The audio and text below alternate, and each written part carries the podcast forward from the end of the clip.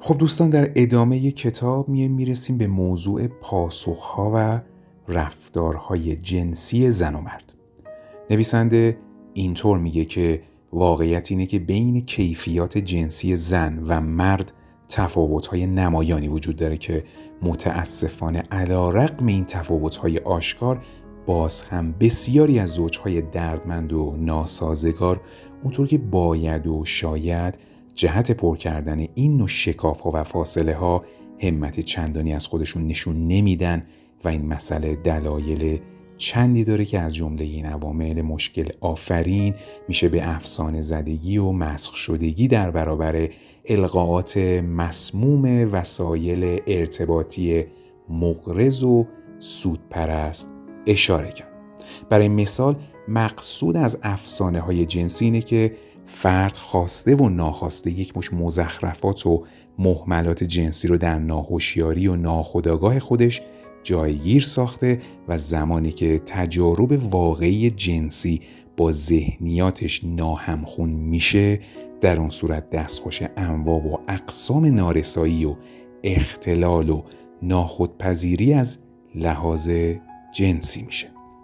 فرزن برخی از مردان بر این پندارن که زنان از طریق مقاربت صرف یعنی مثلا دخول آلت در واژن ارگاسم رو تجربه کرده و اگر زنی عاجز از تجربه کردن این محبت باشه در آن صورت بدون هیچ تردیدی از نارسایی ها و مشکلات جنسی رنج می‌بره و این در حالی که بر اساس پژوهش های وسیع صورت گرفته اکنون ثابت شده که تنها بخش کوچکی از زنان از طریق مقاربت به اورگاسم رسیده و بخش عمده زنان از تجربه کردن این نوع لذت از این طریق آشکار و محرومن گذشته از این درصد کوچکی از زنان نیز وجود دارند که به هیچ شکلی هم از شخصی، کمکی، مقاربتی و غیره توانه تجربه کردن لذت جنسی رو ندارن.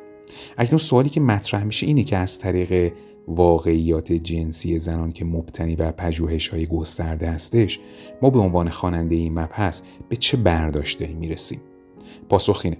این واقعیات پژوهشی گویای این مطلبه که پاسخها و رفتارهای جنسی زنان محسوسا با مردان تفاوت داره.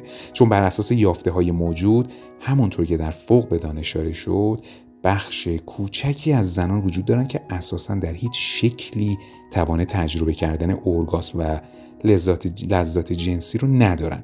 و این در حالیه که چنین چیزی در مورد مردان صدق نمی‌کنه. به زبان ساده تر هیچ مردی وجود نداره که اساسا در هیچ شکلی توانه تجربه کردن اورگاسم و لذت های جنسی هم از حالا خیال ورزانه و یا حقیقی رو نداشته باشه پس اون چه که از این تفاوت جنسیتی قابل استخراجه اینه که پاسخهای جنسی مردان مستقیم عینی شناخته شده و آشکار هستش این در حالی هستش که پاسخهای جنسی زنان آشکارا مختلف الشکل غیرینی و محسوسا پیچیده هستش.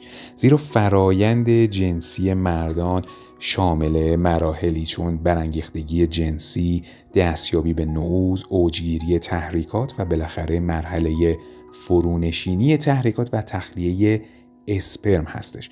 و این امر هم می‌تونه به طور واقعی واقع بشه و هم به طور خیالی. چون از طریق خیال پردازی و خود برانگیزی نیز مرد می‌تونه تخلیه اسپرم رو تجربه کنه. در مقابل فرایند پاسخدهی جنسی زنان چنین جریان مشخصی رو پشت سر نمی‌ذاره. لذا بدین علت که پاسخهای اینچنانی زنان کند و زمانبر و پیچیده است. اما همونطور که گفته شد میل جنسی مردان از کیفیتی چون حالا سرکشی لجام گسیختگی، توفندگی و جوشش داشتن برخورداره و این هم دلایل خاص خودش رو داره که از جمله این دلایل می‌تونیم به تفاوت‌های هورمونی زنان و مردان، ساختار بیولوژیکی متفاوت، عوامل روانشناختی و غیره اشاره کرد. در اینجا لازمه که به نکته مهم اشاره کرد و اون اینه که خیال پردازی و ذهن ورزی نقش این کار ناپذیری رو در کیفیات جنسی زن و مرد ایفا می‌کنه. چون از طریق رویا پردازی های جنسیه که بخش وسیعی از مردان و تقریبا نیمی از زنان به تخلیه هیجانی دست پیدا می‌کنند و از این طریق لذات جنسی رو تجربه می‌کنند.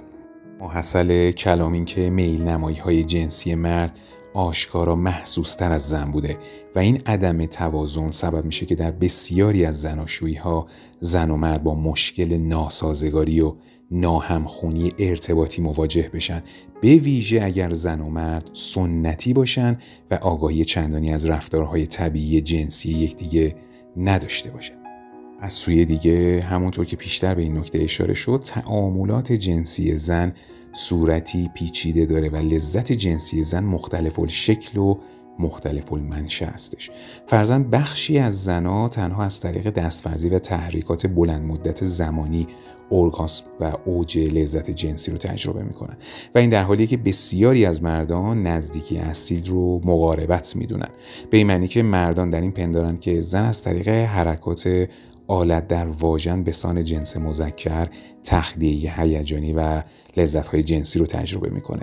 و این در حالی که اساسا بخش وسیعی از زنها توان تجربه کردن لذت از طریق واژن رو ندارن.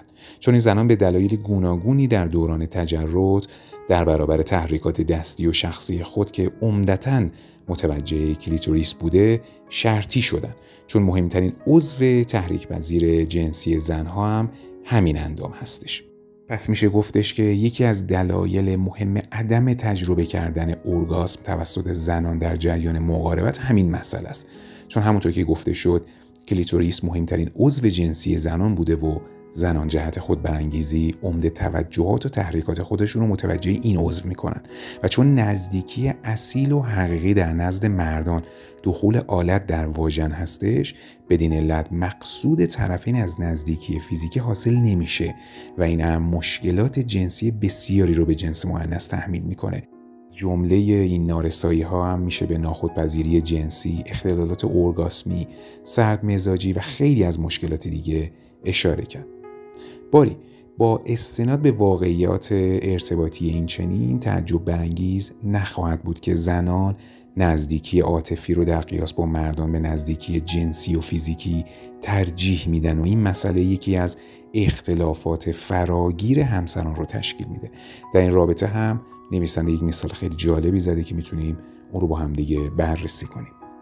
خب مورد مثالی در مورد ازدواج جانی سی ساله و روی 29 سال است که تقریبا هم از ازدواجشون یک سال سپری شده و این ازدواج این زوج به علت مشکلات ارتباطی جنسی خودشون رو به کلینیک سکس درمانی معرفی کردن.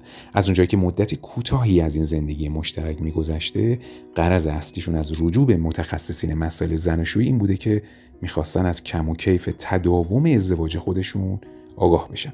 چون به نظر می‌رسید که زن پس از ازدواج با دگرگونی های ناراحت کننده بسیاری مواجه شده.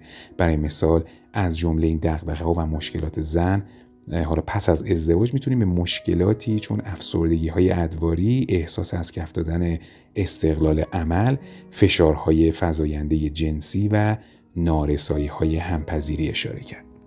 از ویژگی های بارز مرد می‌تونیم به آرامش دوستی و میل آشکارش به تصاحبگری اشاره کرد. زیرا زن مدعی بود که پس از ازدواجش با این مرد آشکارا فردیت و استقلال عملش رو از دست داده و از خصوصیات زن نیز می‌تونیم به نشاط و تحرک دوستی و درهمآمیزی و در همجوشی و تحصیل باوری اشاره کرد. به علاوه زن از زاویه موقعیت کاری برتر از شوهرش بود. اما از منظر ارتباطات جنسی به نظر می‌رسه که طرف گوریسپا و فراری این رابطه زن بوده و طرف میل نما و تشنه این رابطه مرد بوده. چون زن از موارد و تجاربی یاد می‌کنه که براش دردناک و عذاب آور بوده. به زبان ساده تر این زوج از کاستی و نارسایی اقنا و ارزای دو سوی رنج برده و این امر مشکلاتی رو به ارتباطات کلی این زوج تحمیل کرده بود. اما در ادامه می‌رسیم به گریز از ارتباطات نادرست و نارسا.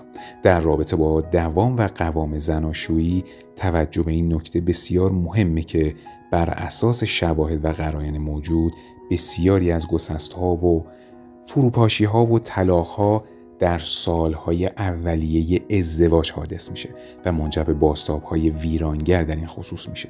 پس اگر همسران جوان بتونن به طریقی بر این ناهمواری ها و تلاطم های ارتباطی اولیه چیره بشن می‌تونیم به جرأت بگیم که به میزان بسیار زیادی پایداری ازدواج این زوجها در آینده تضمین میشه. مگر اینکه حوادث ناگوار و غیر منتظری در زناشویشون حادث بشه. اکنون سوال اینه که چرا سازگاری و همسازی در سالهای اولیه ازدواج تا این اندازه می‌تونه پرباستاب باشه؟ پاسخ این استش که قطع نظر از اینکه زن و مرد به دو جنس متفاوت تعلق داشته و تفاوت‌های جنسی و جنسیتی زن و مرد گریز ناپذیر است اساسا در این کره خاکی دو انسانی یافت نمیشن که از هر حیث شبیه و مشابه یکدیگه باشن و علایق و سلایق همسویی داشته باشن پس فراموش نکنیم که اولا زن و مرد از لحاظ بیولوژیکی با یکدیگه تفاوت دارن و در ثانی زن و مرد جهت برآورده کردن نقشای اجتماعی و جنسیتی خودشون به طور متفاوتی اجتماعی میشن و جامعه پذیر میشن. نویسنده سعی می‌کنه که با ریز شدن در این موضوع بتونه این دوتا اختلاف رو که حالا در بالا ذکر کردش یه جورایی توضیح بیشتر و شفافتری بده. اینطور میگه که برای اینکه زن آمادگی های لازم برای مقاربت با شوهرش رو کسب کنه در ابتدا باید به آمادگی های روحی دست, دست پیدا کنه. در غیر این صورت اندام تناسلی زن نمی‌تونه به لیزی و لغزندگی لازم برای پذیرش آلت نرینگی دست پیدا کنه و هر گونه نزدیکی فیزیکی در این حالت نوعی تجاوز و تعرض در زن و شویی محسوب میشه. و اگر این نوع تجارب آزارنده زن و شوهر تداوم داشته باشه زن به طور غیر ارادی مواجه با کاستی های ارتباطی و زناشویی شده که از جمله این بازدارندگی های سازگاری زوجین می‌تونه به مقاربت گریزی و حراس از درس های خیالی و سردمزاجی و غیره اشاره کرد. به هر شکل آنچه که از این واقعیت مسلم قابل استخراجه اینه که پاسخ جنسی زن در قیاس با کیفیت جنسی مرد محسوسا کند تأخیری زمان بر طولانی پیچیده و دشواره. به ویژه اگر زن و مرد در این خصوص گرفتار جهل و افسانه زدگی و سردرگمی و گمگشتگی و جنس ناشناسی و مشکلات و بازدارندگی هایی از این دست باشند. برای مثال جهل زدگان بر این باورن که تلزز جنسی در زناشویی دو سویه بوده و این مهم تنها از طریق مقاربت صرف قابل حصول بوده و اگر زن توان تجربه کردن لذات جنسی از طریق مقاربت را نداشته باشه در اون صورت از مشکل جنسی رنج می‌بره. همونطور که پیشترم یادآور شدیم فرایند پاسخدهی جنسی مردان از ویژگی های چون عینی تر بودن آنیت، سادگی، توفندگی و اختصاصاتی از این دست برخورداره چون در جریان برانگیختگی و تحریکات جنسی مرد به نعوز آلت دست پیدا می‌کنه و زمانی که تحریکات جنسی مرد اوج می‌گیره مرد دستخوش تخلیه اسپرم میشه و به این شکل ضمن تجربه کردن اورگاسم و اوج لذت جنسی وارد فاز پایانی فرونشینی میشه. حالا این در حالیه که چنین فرایند مشخص و مستقیم الخطی هیچگاه در فرایند پاسخدهی جنسی جنس معنیس به چشم نمی‌خوره. پس به همین علتی که گفته میشه ارگاسم زنان مختلف شکل و مختلف المنشأ بوده و کیفیات ذهنی در این خصوص نقش بارزتری رو ایفا می‌کنه. لذا بدین علتی که تا مادامی که زن در رابطه با نزدیکی جنسی به نزدیکی های احساسی و عاطفی با شوهرش دست پیدا نکنه نمی‌تونه به طور طبیعی پروسه مقاربت رو به پایان ببره. زیرا زن از طریق آمادگی های روحی هستش که به آمادگی عینی و جسمی دست پیدا می‌کنه و لیزی و لغزندگی کافی واژن از برای مقاربت هم فراهم میشه. باری. اون چه که از اشارات و نکات فوق برمیاد اینه که اولا کیفیات و پاسخهای جنسی زن و مرد از زمین تا آسمون تفاوت داشته و در ثانی دستیابی به سازگاری و رضایت جنسی در زناشویی به ویژه در سالهای اولیه ازدواج ضرورت ها و سرمایه گذاری های خاص خودش رو طلب می‌کنه که هر گونه سهل انگاری و پشت گوش اندازی از این زوایا تلاطمات مهار ناپذیری رو به زوجهای ناسازگار تحمیل می‌کنه.